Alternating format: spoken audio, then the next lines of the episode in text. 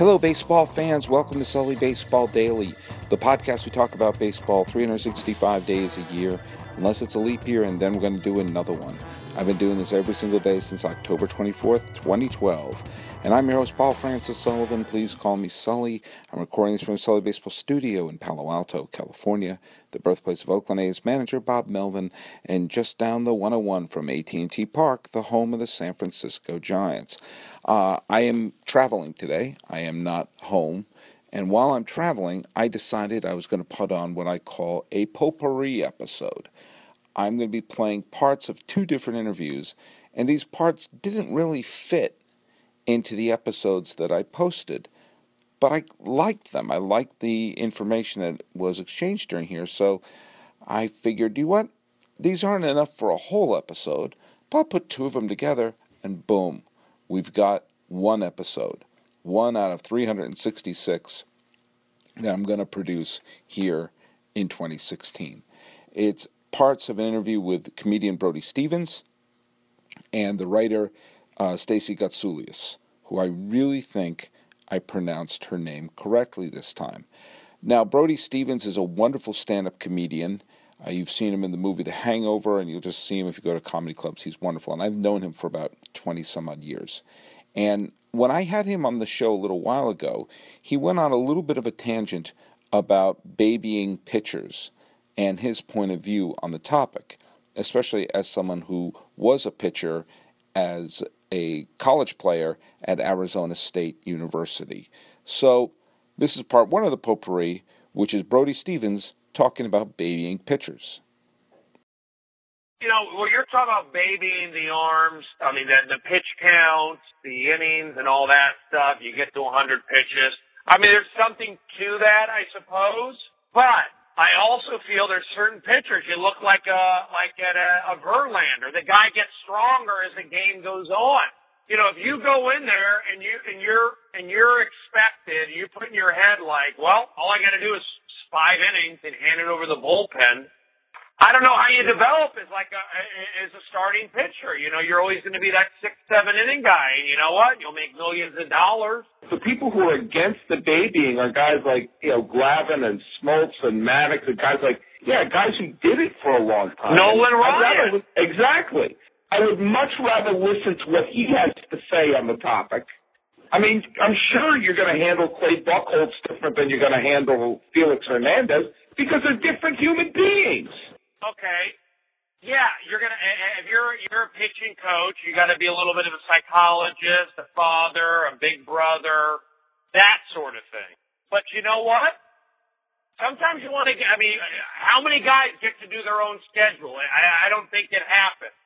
So yeah, maybe you're going to tweet a Buchholz is different from say Felix Hernandez, or right? You know, yeah. But. Yeah. There's a purpose to your side work. There's a schedule of it, you know. Some guy, there's not going to be a guy who goes, I don't do side work. I don't do it. I don't do running. I don't do that. I do my own stuff. That doesn't happen. You get the, I mean, they're not robots, but I guarantee you those guys on Atlanta, they're all on that same schedule. You know, Glavine, Smoltz, Denny Nagel, Kevin Millwood for a while. Steve Avery, Sully Baseball. Yeah. They threw you around, and they threw like 2 or 3 bullpens a week, and not hard, just to keep those mechanics, the muscle memory. You could work your mechanics and throw the ball 40 feet. That's okay. I mean, there are some guys probably that pitch too many innings. They look at you know, Roy Halladay pitched a lot of innings and just kind of flamed out. But if you look at it, I guess he had a 16-year career. It's pretty good. But what was the guy for the? He won the Cy Young with Arizona. Brandon Webb. That's the guy he went from. He was like a 20-game. He won the Cy Young, and then like 2 years later, nearly won it again. And then he pitched one more game. Like in 2008, he was on the verge. He almost won 2 Cy Young awards, and by 2009 he was done. You know, it's almost. You know, I always go back to Strasburg because the Nationals had this pitcher. They shut him down. And then in the playoffs, their starting pitching sucked, and they wound up losing to the Cardinals. And I kept thinking, you know, you don't know when you're going to get to the playoffs again, and you don't know when you if a player's going to get hurt again. Shouldn't you have your? You should go in with your best team. No, I mean, I think you're right. Yeah, they had a lot. They had a lot of money invested in this kid, and he threw 100 miles an hour. And you look at Strasburg; he's kind of like to me like a Mark Prior, and very square, good mechanics, but a lot of elbows and knees, and you gotta keep those together. You know, I mean, the fact that he blew out his elbow, it didn't really like surprise me because I'm not. I mean, maybe they knew something. Maybe did he blew out? He blew out his elbow before. Let me. I forget when he was held out. His elbow before. Or after? Yeah, they blew out his elbow the year before, and he wound up getting Tommy John surgery. And then then he came back and he was good the year the Nationals were in first place. And I think part of the reason was they said, okay, they began the season saying he's only going to pitch X amount of innings, and nobody thought the Nationals were going to be. I think people thought the Nationals were going to be improved, but nobody thought that they were going to be the division champs that year. And the Phillies fell off the map. The Braves fell off the map. And suddenly the Nationals are the division champs. And all of a sudden you're like, oh, shit, we weren't expecting to be going to the playoffs. And they already set an innings limit that if he goes past this innings limit, we're going to shut him down even if we're in first place. And I kept saying there must be ways you could stretch his innings limit out or do something. You know, you have a chance to win the. You know, Washington D.C. could have a World Series. I know. It's not, yeah. If I was a Washington Nationals fan, I would probably be a little upset with that. I don't know. I mean, I don't know how Strasburg felt. You know, maybe he was breaking down a little bit that year. We don't know. Maybe he was having aches and pains, and you know, it does take. Yeah. You know, about 2 years to come back fully from that Tommy John surgery. So, I'm just throwing it out there. I mean, what happens if he did blow out his elbow in the playoffs? Then they're going to say, you know, I don't know, but yeah, you know, when you baby people, that's how you get hurt.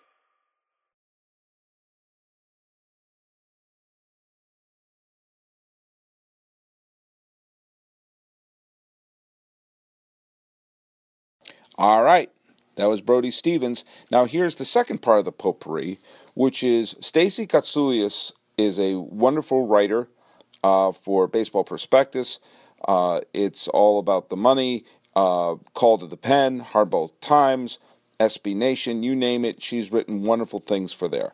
And we got on many, many tangents during our conversation that was supposed to last 20 minutes. It wound up being like an hour and 10 minutes. And I started complimenting a piece that she wrote for Hardball Times, which I'm going to put at SullyBaseball.wordpress.com, which I thought was a really well-written and really touching piece. And she thanked me for that. And then we got on a little bit of a tangent about when it's okay to feel good about your work. So here's the wonderful writer, Stacey Gatsoulias. If you haven't read any of Stacey's work, there's some really great pieces you wrote. The piece about your father and basically Derek Jeter's walk-off hit in 2014, but the piece you wrote about your dad is obviously that's one of the ones you linked to on your site, on your Twitter feed. But read it; it's a great piece. I got sad. You know, I couldn't believe that I'm getting sad reading about something good happening to the Yankees. But you're not the first person to say that. I know. I know. I hate that. You know, it's like, damn it. But it's a really wonderful piece and a really beautiful piece. And it made me actually happy that Derek Jeter got that hit. So, yeah, it was interesting that night, not knowing what would unfold the next morning. And, you know, of course, when something like that happens, you tend to replay everything in your mind thinking, you know, did I miss something? Like, was he trying to tell me something? But, you know, there was nothing I could have done. Yeah. So. I mean, this is, we're talking about a piece, assuming that everyone's read it. And I realized we had the ultimate spoiler alert, that, you know, it doesn't end well, but it's about your father who had some condition that wound him winding up in with a skin condition, I believe it was. And, yes. And it's called Steven Johnson syndrome. Mm. And it usually happens, some medications cause it. And it's basically like a really intense allergic reaction. And it basically causes your skin to pretty much fall off. Oh. And I mean, he looked like a burn victim. It was unbelievable, which was why he was in. He was in the burn ward, you said. He was in the burn unit at Weill Cornell. And what was amazing was his skin, when he passed away, looked the best it had ever looked, because he basically regrew all of his skin, his face, his everything. Like my mom and I were like, wow, you know, too bad he couldn't see himself, because he really looked good, you know. And, you know, they had to shave his head because it spread everywhere. And, you know, he didn't get to see that he was basically bald. And when he passed away, he looked like he had a military haircut again. And he was in the Army in the 60s. And I think he would have gotten a kick out of that if he had seen himself. So, I mean, you're right. You've written a lot of really great pieces, but that one I thought was really terrific. And thank you. I kind of shocked myself as well, because I read it back from time to time and I cry every time I read it. But I read some of the stuff and I'm like, wow, this turned out really well. I'm glad you said that, because there are times, you know, everyone's supposed to be too cool. You know, it's like, you know, like you're not supposed to review things you've done or anything. And when I've done a podcast I'm really proud of, or some of the videos that I've done, or a blog post that I've done, I'm like, right through, it's like, oh, look at that. Actually, I stuck the landing on that one. Yeah, there are times I read things and I'm like, did I actually write this? And then I have to double check and make sure it was in fact me. And by the way, I call BS on the people who claim they don't do that. Me too. You know, there's nothing wrong about that. You feel good about something you wrote. Why should you be ashamed of that? Yeah. Yeah. I think every writer has imposter syndrome. Yeah. Every writer goes through a phase where they're, I wouldn't say, well, no, I'm jealous of other people. Oh, I'm enraged with jealousy with people. Yeah, like there are some days where I'm just like, how does this person do this every damn week? I don't understand, because there are some weeks where my brain is just not working well enough for me to write more than maybe 500 words. And there are people churning out 2,000 word columns every single week, sometimes twice a week. I'm like, how do you do this? Yeah. Well, one of the reasons I do a podcast 365 days a year is that it's kind of the infinite monkeys theory, that if I just keep doing podcasts every day, I'll land some good ones. And maybe you know, I won't have the highest batting average, but at the end of the year, man, there's 40 or 50 really good shows you did. Thank you very much. Thank you. There's the occasion. I have the occasional clunkers, you know, but you know, it's like, oh, look at it, I'm building up a body work. By the way, before we get back on topic, I do want to talk to you about the Yankees. The biggest me calling BS on this topic of all time was I saw an interview. I forget who it was. Let's just say it was Charlie Rose, because it was that kind of a tone of an interview, kind of like a really kind of serious tone, with James Caan. Okay. And James Caan claimed in the interview that he hadn't seen The Godfather since 1972. Okay. But in the course of the interview, he said 4 or 5 really, really specific details about the movie that, I was born in 72, and this interview was like 2009, 2010. So it was nearly 40 years later. Right. Okay. And not the sort of things you would remember, these tiny details. I call BS on James Caan, because you know what? If I were in The Godfather as, I don't know, the guy whose camera that Sonny breaks, you know, I would be watching The Godfather every day and say, that's me in The Godfather. And he was freaking Sonny, you know, so I call BS on James Caan. You watch it every day, and you should, because you were Sonny in The Godfather, for goodness sake. You're the coolest character in the greatest movie of all time. Yeah, watch it. Sorry, I had to get that off my chest. That's fine. All right. This felt good. This was therapeutic. This is kind of like the piece you wrote about your dad. I feel very, I feel like I shared a lot here. Well, what happened was I was writing just a piece about me and sports and everything else. And I decided when Hardball Times asked me to write for them, you know, they like narrative pieces like that. And I was like, maybe I can turn this into something about my dad, since he's the reason why I am the way I am with regards to baseball fandom and why I got into writing about it. And it took me, I started writing it in November, and December was kind of bad. Like the holidays are bad. It's only the second holiday season without him. So yeah. I wasn't really feeling up to writing it. And I just so happened to write a blog post on my personal blog about feeling like an imposter, and writing that out was cathartic enough for me where I finished the piece the next day. Right. I just banged it out in 3 hours and handed it in. And I was like, okay, it's done. Hopefully people will, you know, I was just hoping that people would, it would resonate with people and they'd be like, oh yeah, good job, whatever.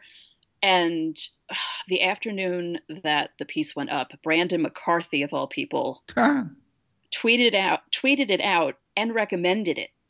Like said, you should read this. And I nearly fainted, and there was no one in the house.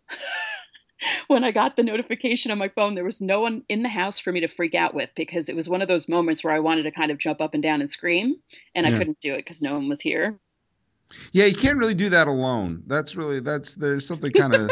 Now, as a writer, do you feel, okay, this is how I feel sometimes.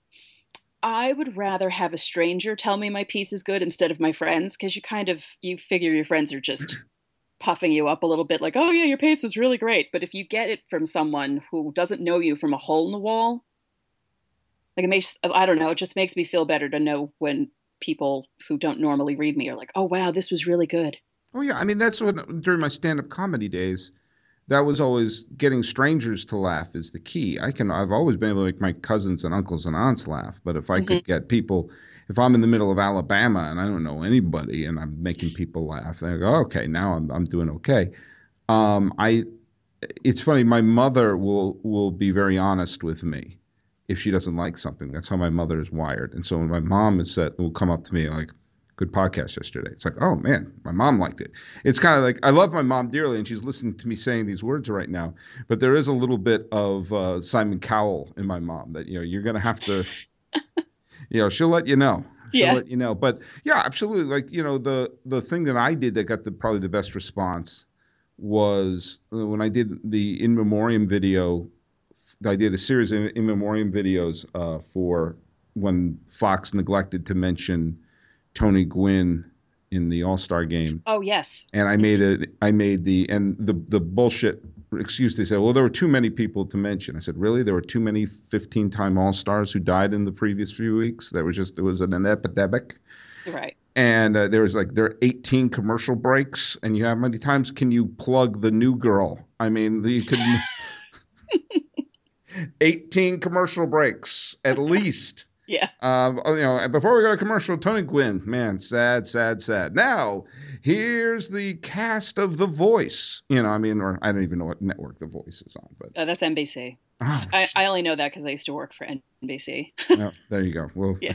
It just goes to show. I was just trying to think of another. Like American Idol is on Fox. Okay. You know what? I should have gone Idol. You know, but.